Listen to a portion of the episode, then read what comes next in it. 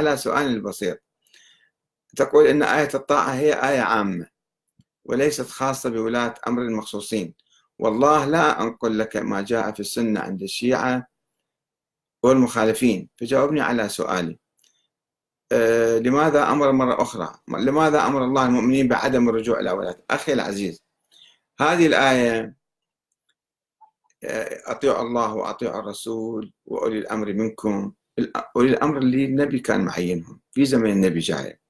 النبي كان يعين قضاة يعين ولاة يعين قادة عسكريين. آه، يعين يعني آه، كثير من الولاة في زمان. فأطيعوا الله وأطيعوا الرسول وأولي الأمر منكم اللي النبي عينهم.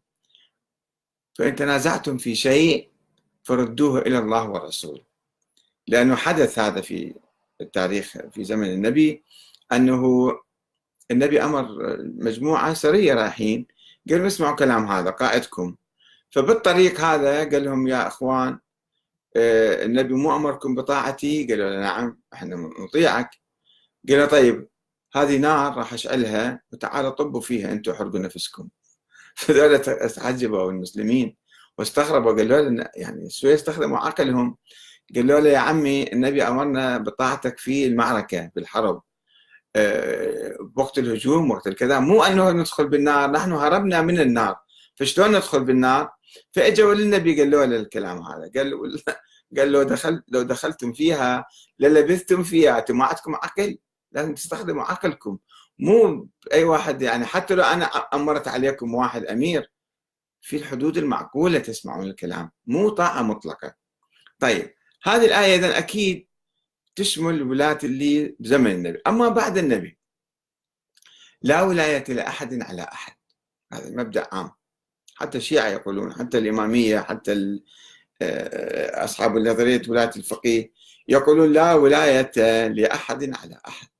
طيب هل هناك ولاية آه، الله؟ أكيد بالإسلام يعني. ولاية النبي انتهت بوفاته. فمن ولي المسلمين بعده. طيب إذا إذا قلنا بنظرية الناس هذه نظرية الناس انتهت على الأقل كما قلنا قبل قليل. انتهت قبل 1200 300 سنة. فوين التطبيق الآخر للآية؟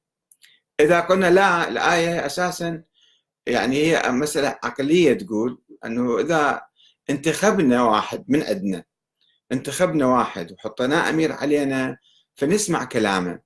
نسمع كلامه ونطيعه في المعروف مو في المعصية.